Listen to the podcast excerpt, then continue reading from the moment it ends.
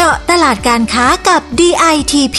พอดแคสต์ดีๆ ที่จะช่วยเจาะลึกข้อมูลการค้า เพื่อสร้างความสำเร็จให้กับธุรกิจของคุณ จัดโดยสำนักพัฒนาตลาดและธุรกิจไทยในต่างประเทศ 2 กรมส่งเสริมการค้าระหว่างประเทศกระทรวงพาณิชย์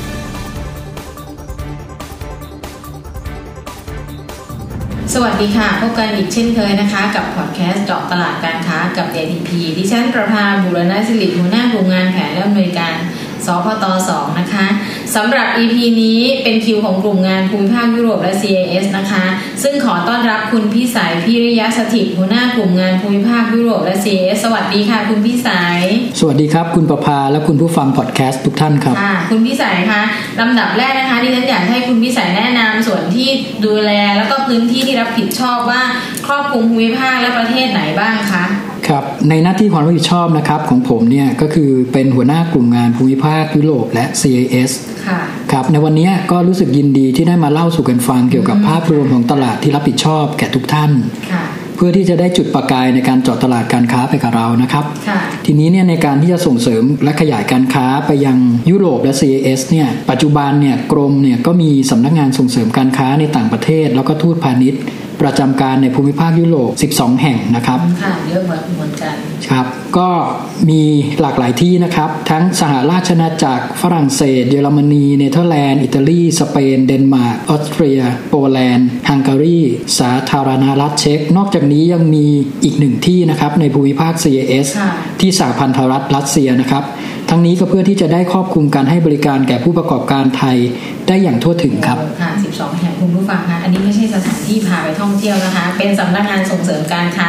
ในภูมิภาคยุโรปและ CAS นะคะเห็นไหมคะสถานที่สวยงาม ความต้องการสินค้าก็มากมาย เพราะฉะนั้นเนี่ยอยากจะให้คุณพี่สายลองเล่าว่าระบทบาทหน้าที่ของสพตสที่เข้าไปช่วยพัฒนาตลาด ที่ซีวิไลสวยงามและผู้ประกอบการไทยเนี่ยต้องทำอย่างไรบ้าง หรือต้องปฏิบัติตัวยังไงที่จะเข้าไปสู่ตลาด ดูดีๆ แบบนี้ค่ะครับทางเราเนี่ยก็มีแนวทางการทำงานเนี่ยร่วมกับสำนักงานส่งเสริมการค้าในต่างประเทศ ที่เมื่อกี้ผมได้พูดถึงไปแล้วนะครับ12แห่งคค่ะรับ โดยเปรียบเสมือนเนี่ยเป็นพี่เลี้ยงที่คอยให้คำแนะนำแก่ผู้ส่งออกเกี่ยวกับข้อมูลแล้วก็โอกาสทางการค้าต่างค่ะๆซึ่งพอดแคสต์ในวันนี้ก็เป็นอีกหนึ่งกิจกรรมนะครับ รวมถึงเรายังมีการหาช่องทางให้ผู้ประกอบการไทยเนี่ยมีโอกาสขยายการค้าไปยังภูมิภาคยุโรปและ CIS ในหลายรูปแบบนะครับ โดยแนวทางปกติในในช่วงที่ผ่านมาเนี่ยก็เช่น การจัดคณะผู้แทนการค้าเยือนต่างประเทศค่ะหรือแม้กระทั่งการเชิญผู้นำเข้ามาเยี่ยมชมงาน แล้วก็เจรจาการค้าในงานแสดงสินค้าในประเทศไทยนะครับ แต่อย่างที่ทุกท่านทราบกันดีในช่วงนี้ด้วยสถานการณ์การแพร่ระบาดของโควิด -19 ที่ยืดยาวมาปีกว่าๆแล้วเนี่ยครับทางเราก็เน้นที่จะดำเนินโครงการส่งเสริมการค้าผ่านช่องทางออนไลน์เป็นหลัก ซึ่งจะช่วยตอบโจทย์การค้าระหว่างประเทศได้เป็นอย่างดีในช่วงที่การเดินทางไปมาหาสู่กันระหว่างประเทศมีข้อจำกัดในปัจจุบันครับในระยะต่อไปนะครับ ทางเราเนี่ยก็มีแผนที่จะดำเนินโครงการฟื้นฟูตลาดศักยภาพ และเร่งรัดการส่งออกนะครับ ถ้าเกิดว่ามันผ่านพ้นช่วงโควิด -19 ไปแล้วเนี่ยค่ะอันนี้เนี่ยก็จะช่วยเร่งผลักดันการค้าได้อย่างต่อเนื่อง โดยหลักใหญ่ใจความเนี่ยในการดำเนินโครงการต่างๆ ของเราเนี่ยเราก็จะพิจารณาส่งเสริมสินค้าที่มีศักยภาพและเหมาะสมกับตลาดยุโรปและ CAS เพื่อมุ่งให้เกิดผลทางการค้าอย่างเป็นรูปธรรมครับเออคุณผู้ฟังมาแล้วก็เออสนใจและอยากจะไปแล้วทีนี้อยากจะให้คุณพี่สายหน่อยอธิบายว่าสนใจและอยากจะไปแล้วแล้วแต่ละตลาดมีความพิเศษยังไง อะไรแตกต่างกับอะไรลอนดอนกับฝรั่งเศส อย่างนี้เยอรมันกับอะไรพวกนี้แตกต่างยังไงถ้าเป็นผู้ประกอบการไทยจะไปเจาะตลาดพวกนี้ต้องเตรียมตัวยังไงเข้าแบบไหนในแต่ละพื้นที่ค่ะ งั้นเรามาดูในภาพรวมของภูมิภาคยุโรปก่อนละกันนะครับได้เลยค่ะเพราะมันมีทั้งยุโรปแล้วก็ CIS นะครับอ่าค่ะได้ในส่วนของยุโรปเนี่ยก็เป็นตลาดขนาดใหญ่นะครับ ประชากรรวมกันเนี่ยก็มากถึงประมาณ 450 ล้านคนมากค่ะคุณพี่สายส่วนหนึ่งเนี่ยก็มีการรวมกลุ่มกันเป็นสหภาพยุโรป หรือที่เราเรียกกันติดปากว่า EU ค่ะนะครับ อย่างไรก็ดีเนี่ยเมื่อต้นปี 64 อย่างที่หลาย ๆ ท่านทราบกันดีเนี่ยสหราชอาณาจักรหรือว่า UK เนี่ยก็ได้ออกจากการเป็นสมาชิก EU เรียบร้อยแล้วนะครับ ซึ่งก็จะมีผลทำให้บริบททางการค้าระหว่างไทยกับ UK เนี่ยเปลี่ยนแปลงไปนะครับ แล้วก็ล่าสุดเนี่ยเมื่อวันที่ 29 มีนาคมที่ผ่านมาเนี่ยพนักท่านจุลินลักษณะวิสิทธิ์รองนายกรัฐมนตรีและรัฐมนตรีว่าการกระทรวงพาณิชย์และนางอลิซาเบธทรัสรัฐมนตรีว่าการกระทรวงการค้าระหว่างประเทศของ UK เนี่ยก็ได้ร่วมกันลงนามในบันทึกความเข้าใจว่าด้วยการจัดตั้งคณะกรรมการร่วมด้านเศรษฐกิจและการค้า หรือที่เรียกกันสั้นๆว่าเจ็ดโก้นะครับ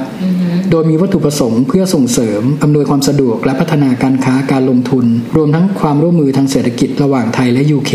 ค่ะซึ่งอันเนี้ยครับก็จะเป็นนกลไกสำคัญที่จะช่วยผลักดันการค้ากับ UK ต่อไปครับทีนี้เนี่ยเอ่อเมื่อผมเกริ่นไปแล้ว ผมก็อยากจะขอลงรายละเอียดนิดนึงนะครับค่ะในโอกาสนี้เนี่ยอยากจะนำเรียนข้อมูลให้ทุกท่านเนี่ยที่กำลังฟังอยู่เนี่ยทราบว่ายุโรปมีความน่าสนใจ เนื่องจากว่ากำลังซื้อโดยรวมของภูมิภาคยุโรปเนี่ยเฉลี่ยอยู่ในระดับที่สูงนะครับอือฮึรสนิยมการบริโภคเนี่ยแน่นอนเมื่อกี้เกรินไปแล้วว่ามีหลายสิบประเทศอยู่รวมกันเนี่ย มันก็จะมีความแตกต่างกันในรายละเอียดในแต่ละประเทศแล้วก็อนุภูมิภาค แต่โดยรวมแล้วเนี่ยก็เป็นตลาดที่ให้ความสำคัญในเรื่องของคุณภาพ ความปลอดภัยของสินค้าในระดับที่สูงนะครับ รวมถึงยังใส่ใจในเรื่องของผลิตภัณฑ์รักโลกออร์แกนิก รวมถึงสินค้าที่มีนวัตกรรมใหม่ๆนะครับ เช่น plant based product เป็นต้นนะนะครับ และที่สำคัญเนี่ยไม่ใช่เฉพาะสินค้าเท่านั้นเนี่ยกระบวนการผลิตสินค้าและวัตถุดิบที่ใช้เนี่ยก็ยังจะต้องเป็นมิตรต่อสิ่งแวดล้อมด้วย ถึงจะได้รับการยอมรับจากทางตลาดยุโรปนะครับค่ะทีนี้หันมาดูในส่วนของภูมิภาค CIS กันบ้างนะครับ ภูมิภาค CIS ก็เป็นตลาดขนาดใหญ่เช่นกัน ประชากรเนี่ยรวมกันมากถึงประมาณ 240 ล้านคนนะครับเยอะค่ะ แต่ในตรงนี้เนี่ยถ้าดูให้ดีๆเนี่ยก็จะเห็นว่ารัสเซียเนี่ยก็ปาเข้าไปเกือบ 150 ล้านคนละ โดยภูมิภาคนี้ก็เหมือนภูมิภาคยุโรปนะครับก็คือประเทศที่อยู่ในโซนเนี้ยส่วนหนึ่งก็มีการรวมตัวกันเป็นสหภาพเศรษฐกิจยูเรเซีย หรือที่เรียกกันว่า EAEU นะครับโดยมีสหพันธรัฐรัสเซียเนี่ยก็เป็นตลาดสำคัญ เป็นศูนย์กลางการค้า แล้วก็การกระจายสินค้าไปยังประเทศอื่น ๆ ในภูมิภาคนะครับ แต่ก็ต้องยอมรับว่ากำลังซื้อเนี่ยก็ยังคงเป็นรองตลาดยุโรปอ๋อค่ะ ผู้บริโภคโดยรวมเนี่ยจึงให้ความสำคัญต่อราคาสินค้าเนี่ยค่อนข้างสูง นอกเหนือไปจากคุณภาพแล้วก็ประโยชน์ใช้สอยครับ คุณประภาครับโอ้ค่ะคุณผู้ฟังคะได้ฟังแล้วเนี่ยนะคะตลาดยุโรปเนี่ยถือว่าเป็นตลาดเรียกภาษาบ้านๆว่าไฮโซพอสมควรเพราะความต้องการสินค้าเนี่ย เป็นสินค้าที่มีคุณภาพดีมาตรฐานสูง ต้องมีดีไซน์ที่ดีเป็นมิตรกับสิ่งแวดล้อม แม้ว่าจะเป็นสินค้าออร์แกนิกหรือไม่ออร์แกนิกก็ได้ไม่ไม่เป็นไรเพียงแค่ว่าต้องได้มาตรฐานตามที่ EU กำหนดถูกไหมคะ ทีนี้อยากจะถามคุณพิสัยว่ามันดีขนาดนี้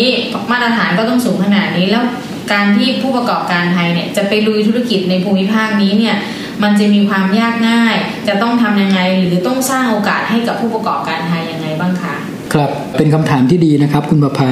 ค่ะภูมิภาคยุโรปเนี่ยอย่างที่บอกไปแล้วเนี่ยก็เป็นตลาดส่งออกสำคัญอันดับต้นๆของไทยค่ะด้วยหลาย ๆ เหตุผลที่พูดไปแล้วอือฮึโดยประเทศในยุโรปเนี่ยส่วนหนึ่งเนี่ยก็มีการรวมตัวกันเป็น EU นะครับค่ะเป็น EU แล้วมันมีผลยังไง ก็คือว่านอกจากจะไม่มีการเก็บภาษีนำเข้าระหว่างกันแล้วเนี่ย ยังมีผลทำให้กฎระเบียบในการนำเข้าสินค้า อัตราภาษีนำเข้าสินค้าจากประเทศนอก EU เนี่ยแล้วก็มาตรฐานสินค้าเนี่ยเป็นไปในรูปแบบเดียวกันนะครับอ๋อดังนั้นเนี่ยจึงสามารถที่จะส่งออกสินค้าไปยังประเทศใดประเทศหนึ่งใน EU จากนั้นจึงกระจายสินค้าไปทั่วภูมิภาคได้โดยสะดวกนะครับโทษนะคะหมายครับผมว่าถ้ามันเข้า EU ได้หนึ่งประเทศก็สามารถกระจายในกลุ่มของตัวเองได้เลยถูกไหมคะ โดยไม่ต้องไปเสียภาษีเพิ่มเติมอีกครับ อ๋อเห็นไหมคะคุณผู้ฟังโอกาสสูงมากเลยนะคะต่อเลยค่ะขอโทษทีค่ะ ทีนี้มาดูสินค้าหลักที่ไทยส่งออกไปยังภูมิภาคยุโรปนะครับตัวหลักๆ ก็เช่นเครื่องคอมพิวเตอร์และอุปกรณ์อือฮึอัญมณีและเครื่องประดับผค่ะลิตภัณฑ์ยางรถยนต์และอุปกรณ์ เครื่องปรับอากาศและส่วนประกอบ รวมถึงไก่แปรรูปนะครับเป็นต้น และนอกจากโอกาสจากการส่งออกแล้วเนี่ยเราก็ยังมีโอกาสจากการที่จะเข้าไปตั้งโรงงานผลิตสินค้า เพื่อเป้าหมายในการจำหน่ายใน EU ด้วยเช่นกันนะครับ เนื่องจากมีข้อได้เปรียบคือ ไม่ต้องเสียภาษีนำเข้า เหมือนการส่งออกสินค้าจากนอก EU นะครับดังที่ได้กล่าวไปแล้ว นอกจากนี้เนี่ยยังช่วยลดอุปสรรคในการส่งออก จากมาตรการที่ไม่ใช่ภาษีต่างๆ ที่เข้มงวดของ EU นะครับ รวมไปถึงค่าใช้จ่ายในการขนส่งสินค้าระหว่างประเทศด้วยอือฮึฟังดูแล้วก็มีโอกาสเยอะพอสมควรนะคะ แต่ว่าต้องเป็นไปตามกฎระเบียบของเขาถูกไหมคะคุณพิสัยถูกครับ ทีนี้ผมขอยกตัวอย่างเพิ่มเติมในประเด็นนี้ก็คือ ก็มีเอ่อฐานการผลิตเนี่ยนะครับในใน EU เนี่ย ที่ที่ผู้ประกอบการต่างชาติรวมถึงผู้ประกอบการไทยเนี่ยนิยมไปไปตั้งนะครับอืมก็เช่นเอ่อในส่วนของพื้นที่บริเวณยุโรปตอนออก เช่นโปแลนด์ สาธารณรัฐเช็กนะครับแล้วก็ฮังการีนะครับ เป็นต้นนะฮะจริงๆยังมีอีกหลายที่ เนื่องจากเนี่ยภาครัฐของประเทศเหล่านี้มีนโยบายส่งเสริมการลงทุนที่จูงใจ รวมถึงมีค่าจ้างแรงงานที่ต่ำกว่าทางฝั่งยุโรปตะวันตกอืมและแรงงานในภูมิภาคเหล่านี้เนี่ยก็มีคุณภาพ นะครับค่ะทีนี้ผมขอให้ข้อมูลเพิ่มเติมนิดนึงเกี่ยวกับภูมิภาคของ CAS บ้างนะครับค่ะ CAS เนี่ยก็เป็นตลาดที่ไทยเนี่ยยังทำการค้าด้วยไม่มากนักอือหือ โดยรัสเซียเนี่ยถือเป็นตลาดสำคัญของภูมิภาคนี้ค่ะสินค้าสำคัญที่ไทยส่งออกไปยังภูมิภาค CAS ก็เช่น รถยนต์และอุปกรณ์ ผลิตภัณฑ์ยางผลไม้กระป๋องแปรรูป เครื่องปรับอากาศและส่วนประกอบ อัญมณีและเครื่องประดับอือหือยางพารา เครื่องสำอาง รวมถึงสบู่และผลิตภัณฑ์รักษาผิว ซึ่งไอสินค้าอย่างหลังเนี่ยเป็นสินค้าที่มาแรงในขณะนี้ เนื่องจากผู้บริโภครัสเซียเนี่ยหันมาใส่ใจดูแลสุขภาพมากขึ้นอืม และส่วนหนึ่งเนี่ยมีโอกาสได้ไปท่องเที่ยวที่ประเทศไทยมาแล้ว แล้วมีการอ่าทดลองค่ะใช้ผลิตภัณฑ์สมุนไพรไทยอือฮึจนเกิดความชื่นชอบและเชื่อมั่นในสินค้าไทยครับคุณอภาก็คือว่ามาแล้วติดใจว่างั้นแต่คุณพี่สายมาใช้แล้วมาได้ทดลองเพราะฉะนั้นนะคะคุณผู้ฟัง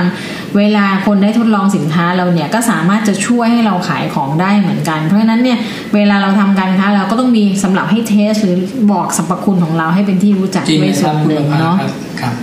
นะคะอ่าโอกาสเราฟังไปแล้ว คุณพิสัยคะแล้วอุปสรรคล่ะคะมันมีอะไรบ้าง เราต้องมีแนวทางแก้ไขหรือพยายามจะผ่านอุปสรรคไปได้ยังไง หรือเราเนี่ยในฐานะที่เป็นรัฐบาลเนี่ยส่งเสริมสนับสนุนอะไรบ้างในตลาดเนี้ยค่ะ แน่นอนครับ โลกมันก็ไม่ได้สวยงามตลอดเวลานะครับมันก็มีทั้งด้านดีและด้านที่เป็นข้อจำกัดใช่ค่ะใช่ค่ะ ทีนี้นอกจากในเรื่องของภาษาและวัฒนธรรมที่แตกต่างกันแล้วเนี่ยอืมตลาดยุโรปโดยเฉพาะ EU เนี่ยค่อนข้างมีมาตรฐานในเรื่องคุณภาพและความปลอดภัยของสินค้าเนี่ยที่เข้มงวดค่ะนะครับแล้วก็สูงกว่าภูมิภาคในแถบเอเชีย หรือประเทศเพื่อนบ้านของเรานะใช่ครับใช่นี่ก็เป็นเป็นเป็นข้อที่เอ่อมองว่าเป็นข้อจำกัดได้นะครับ ใช่ค่ะ สำหรับผู้ประกอบการรายย่อยหรือว่า SME นะครับค่ะ ที่ต้องพยายามพัฒนาผลิตภัณฑ์ของตัวเอง นอกจากนี้เนี่ยก็ยังใส่ใจไปถึงกระบวนการผลิตที่ต้องเป็นมิตรต่อสิ่งแวดล้อมอือฮึควบคู่ไปกับแรงงานที่ผลิตสินค้าเนี่ยต้องไม่ใช่แรงงานที่ผิดกฎหมายหรือแรงงานเด็กนะครับ นอกจากนั้นยังมีเรื่องของทรัพย์สินทางปัญญาต่างๆ เข้ามาเกี่ยวข้อง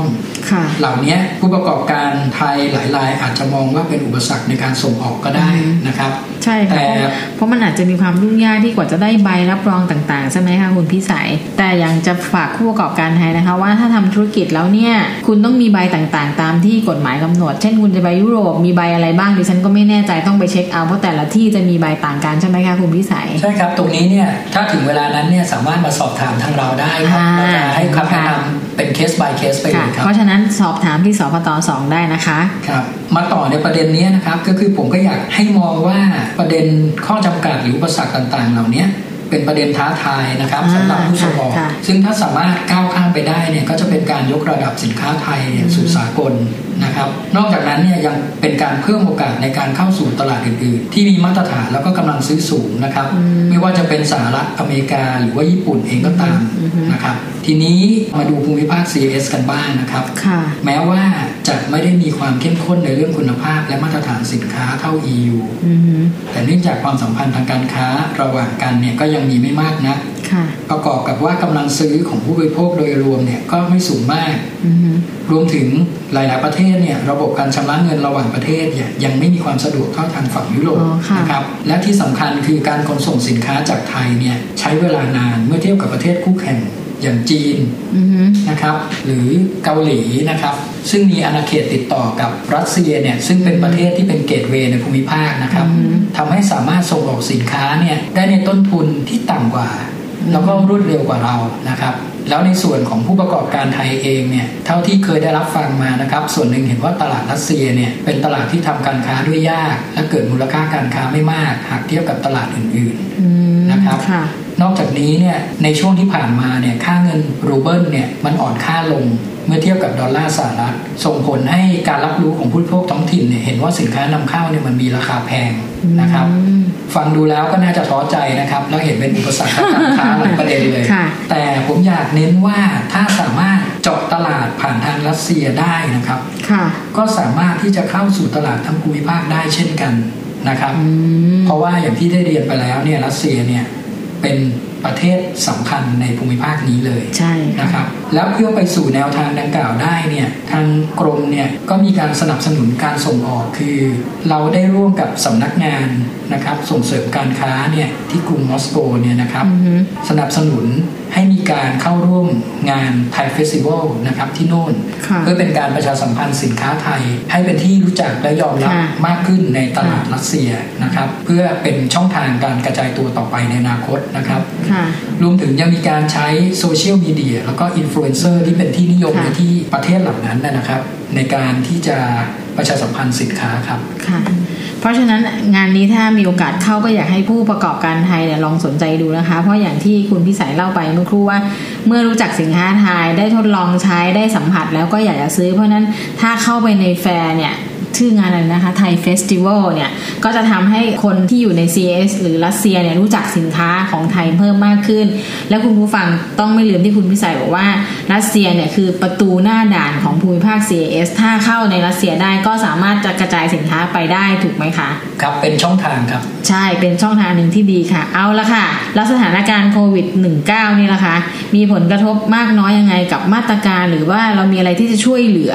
ผู้ประกอบการไทยสำหรับภูมิภาคยุโรปกับ CES นี่บ้างคะ เมื่อพูดถึงการระบาดของโควิด -19 เนี่ยนะครับแน่นอนว่าย่อมส่งผลกระทบต่อการส่งออกของแต่ละประเทศนะครับรวมถึงไทยด้วยเช่นกันอย่างหลีกหนีค่ะไม่ได้เลยอือหือทั้งในช่วงที่ผ่านมาเนี่ยจนกระทั่งถึงปัจจุบันแต่ผมก็อยากจะบอกว่าเหรียญก็มี 2 ด้านนะครับ เพราะว่าโควิด -19 เนี่ยก็ได้สร้างโอกาสการขยายตัวให้แก่สินค้าหลายประเภทในยุโรปค่ะเช่นกัน ผมขอยกตัวอย่างนะครับ ก็เช่นพวกอาหารแช่แข็ง ยาและเวชภัณฑ์ ชุดค่ะ PPE อาหารสัตว์เลี้ยงอือหืออุปกรณ์เกี่ยวกับโฮมออฟฟิศสินค้าตกแต่งบ้านและ DIY อือหือแล้วก็พวกเกมแอนิเมชันอือฮึนะครับ ในขณะที่ในตลาด CAS เนี่ยสินค้าที่มีการขยายตัวในช่วงการแพร่ระบาดของโควิด -19 แล้วก็กลายเป็นสินค้าที่เอ่อเป็นที่ต้องการมากนะครับ ก็เช่นพวกสินค้าเกษตรและอาหารอือหือสินค้าเกี่ยวกับสุขอนามัย ไม่ว่าจะเป็นถุงมือยาง ถุงยางอนามัยนะครับ ต่างๆ เหล่านี้เป็นต้น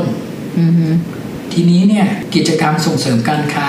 ก็จำเป็นที่จะต้องดำเนินการนะครับ เพื่อช่วยเหลือผู้ประกอบการไทยนะครับอือหือแต่แน่นอนในช่วงนี้เนี่ยก็ได้มีการปรับเปลี่ยนรูปแบบจากออฟไลน์เป็นออนไลน์เป็นหลักนะครับค่ะไม่ว่าจะเป็นงานแสดงสินค้าแบบ virtual trade show หรือแม้กระทั่งการจัดออนไลน์ business matching นะครับอือหือเพื่อที่ว่าเราจะได้รักษาความสัมพันธ์ทางการค้ากับประเทศคู่ค้าต่างๆ ซึ่งรวมไปถึงประเทศในกลุ่มยุโรปและ CIS นะครับ และก่อให้เกิดการค้าขายกันอย่างต่อเนื่องไม่หยุดชะงักลงนะครับ โดยเฉพาะในสินค้าหลายประเภทที่เป็นที่ต้องการของตลาดต่างประเทศในช่วงการแพร่ระบาดของโควิด -19 ครับค่ะเพราะฉะนั้นนะคะคุณผู้ฟังจะเห็นได้ว่าบางครั้งในมุมมองที่ดูแบบเออติดต่อค้าขายไม่ได้ แต่สินค้าบางประเภทที่ใช้สำหรับการ work from home การต้องอยู่บ้าน เหมือนที่เราฟังไปเนี่ยนะคะมันก็คือเป็นสินค้าที่มีความต้องการสูงหรือว่าเพิ่มมากขึ้น เพราะฉะนั้นมันก็สร้างโอกาสได้ว่าสินค้าประเภทนี้ก็สามารถเจาะตลาดเข้าไปได้นะคะเพราะฉะนั้นเนี่ย